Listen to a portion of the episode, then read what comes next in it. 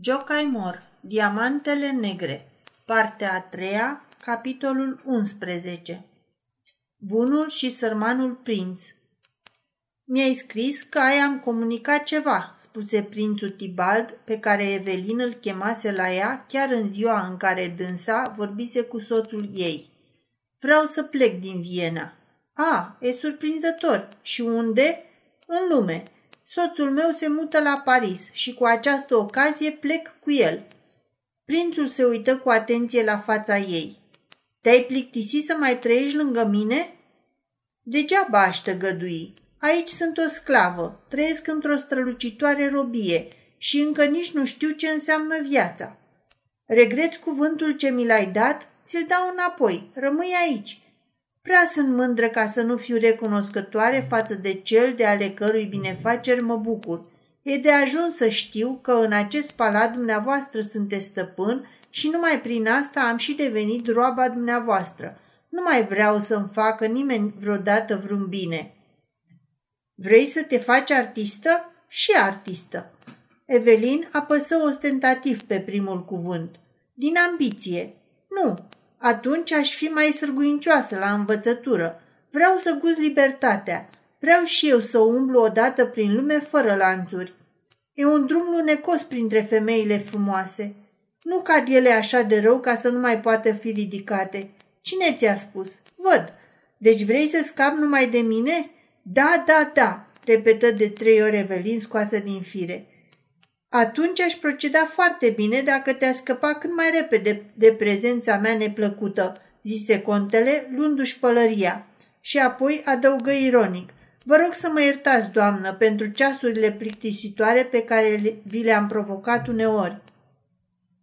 Evelin se întoarse cu spatele către cel care se îndepărta și bătut din picior cu nerăbdare.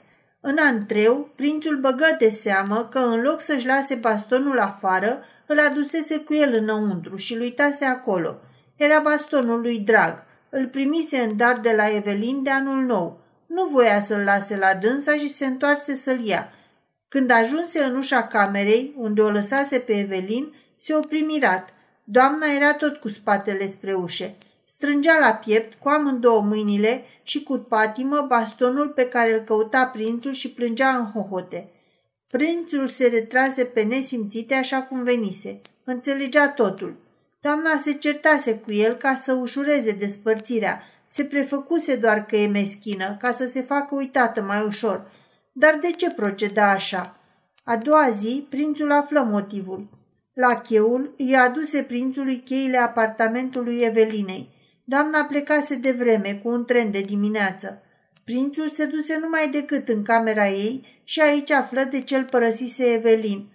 Tot ce primise în dar de la el, lăsase acolo, bijuterii, argintărie, dantele. Nimic nu luase cu ea și prințul înțelese de ce îl părăsise. Și-a găsit și bastonul acolo pe masă și abia mai târziu a observat că în locul unde mânerul de fildeș al bastonului se împreună cu inelul de aur, pe crestătura aceea era înfășurat un fir de păr, un fir din părul lung, mătăsos, care îi ajungea ei până la călcâie. Dar ce putere a avut acest simplu fir de păr? Evelin a ajuns la Paris mai repede decât Kaulman. S-au înțeles că până ce Kaulman îi va aranja o locuință, ea să stea la hotel. După câteva săptămâni, domnul Felix îi făcu o vizită la hotel și îi spuse Locuința dumitale e gata, dacă vrei te conduc. Evelin urcă într-o trăsură și se lăsă însoțită spre noua ei locuință. Aceasta se găsea în cartierul cel mai luxos al metropolei, pe bulevardul Sebastopol, la etajul întâi al unei clădiri elegante. Când Evelin intră în cameră, inima a început să-i bată cu putere.